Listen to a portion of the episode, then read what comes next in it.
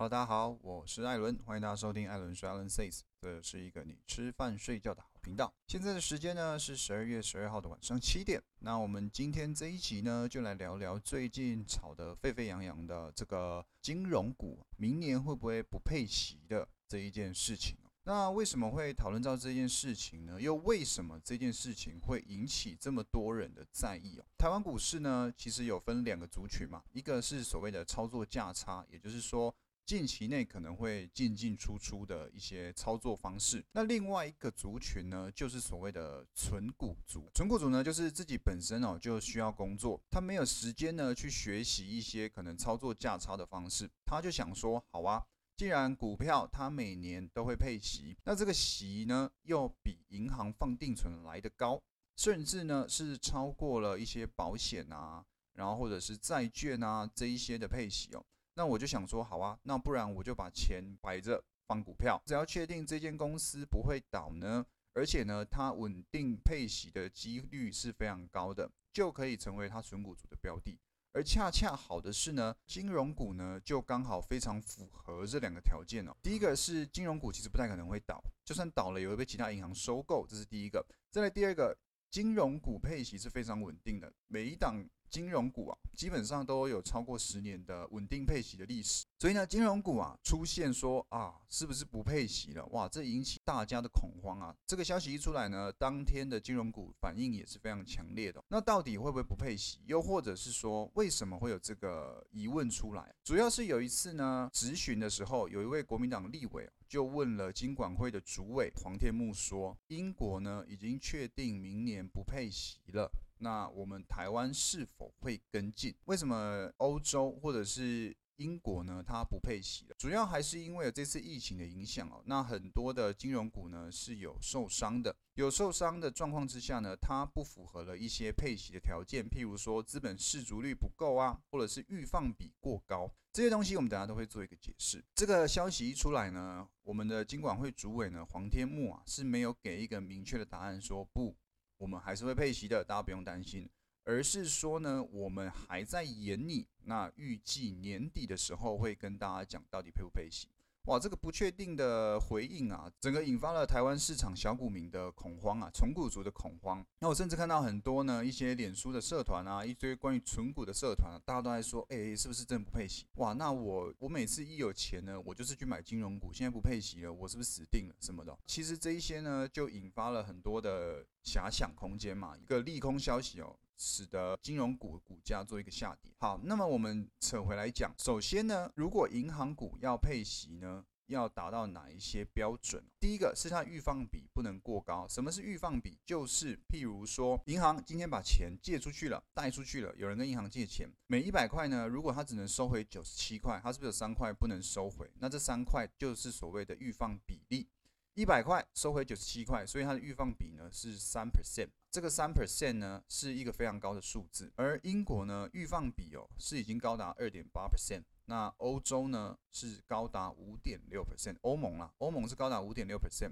而台湾只有多少？台湾只有零点二四 percent，所以台湾的这个预放比其实是非常低的。也就是说，台湾目前贷款还款的状况是相对欧洲、英国来说非常健康。光是这个条件之下呢，就比较难说真的不配息了。另外，也因为这个关系哦，提出了六间是六间台湾的银行股是大到不能倒的。有包含中信金、还有国泰金、富邦金、兆丰金、和固金跟第一金这六间银行呢，是被规定为大到不能倒的银行。而被列为大到不能倒的银行呢，需要有更严格的条件。条件是这样子的哈。这六家不能倒的银行资本标准呢，从明年起的四年内，普通股呢要达到十一趴，第一类资本要达到十二点五趴，而资本市足率呢，则是要达到十四点五趴的水准。目前看来啦，这个水准呢，只有国泰世华是三项都达标，而中信金、还有台北富邦跟兆丰银哦，是差了一到两个标准，其中呢，和库银跟第一银是完全没有达标的。哇，所以就是最惨的啦，可能就是和固营跟第一营。那我们就先来了解一下，什么是所谓的第一类资本。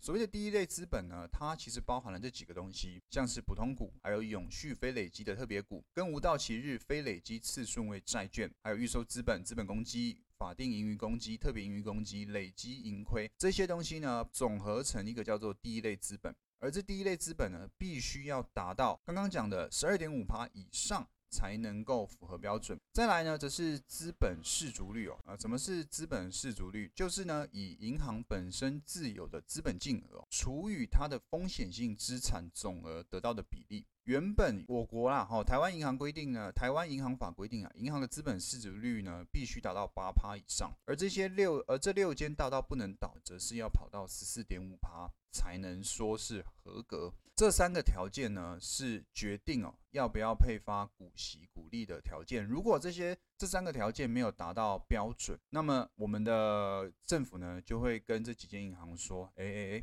你。明年先不要配息，好，为什么不要配息？因为你连自己的低标都没达到了，你拿钱，你凭什么拿钱出来分给大家？所以呢，他就要先说，哎，把你赚的钱呢拿来补这些普通股啊、第一类资本啊、资本市足率啊这些等等基本的门槛，你要先达标嘛。你的资本啊，你的分子嘛，要大到符合十一趴、十二点五趴跟十四点五趴，你才能来放钱。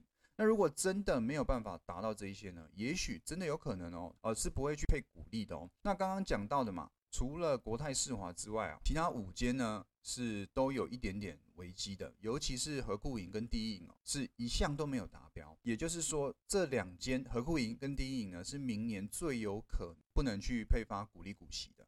好，那我们再讲回来讲。好，那最近呢是其实又有消息出来了，就是说金融股配息的线索是还没有定案的。那这个消息一出来呢，当然就是变成一个利多消息了嘛。所以这一两天哦，今天是十二月十二号，像是礼拜五的时候或者礼拜四的时候呢，金融股是有小做一波反弹的，因为这个利多消息出来。好，我自己想一下我自己的看法。首先，金融股配息，我觉得不太可能会去停止啊。为什么？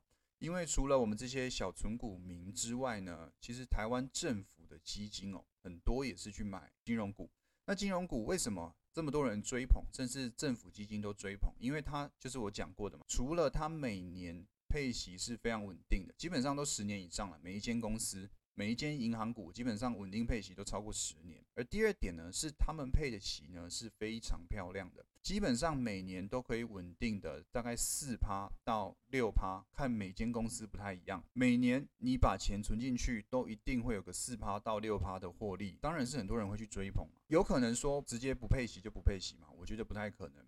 不光是小股民会受影响，连政府基金哦，每年的预算啊什么的。基本上很多都是来自于存股的配息，那如果这些配息发不出来，是不是这些基金就很难去运作下去？所以我觉得基本上不太可能。那我看到很多的言论，也就是说，哇，怎么办啊？我是不是要卖掉银行股啊什么的？我觉得这已经造成是一个恐慌了，并没有需要因为这个消息去卖掉银行股。相反的。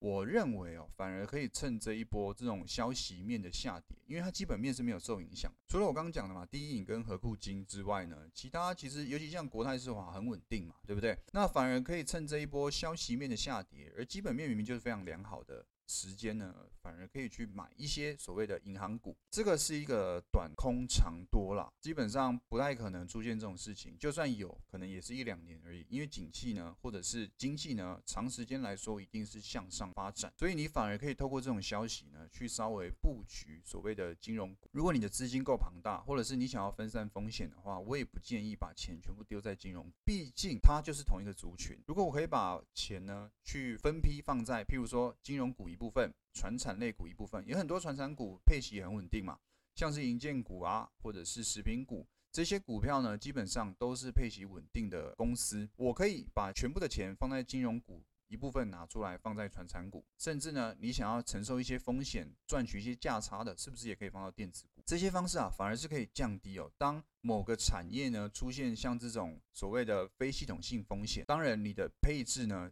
就可以去做一些调整，我觉得这个比较健康一点啦。这消息出来，我反而我心我想到这个第一瞬间啦，我是觉得而金融股可以买了哦，我是这样子想。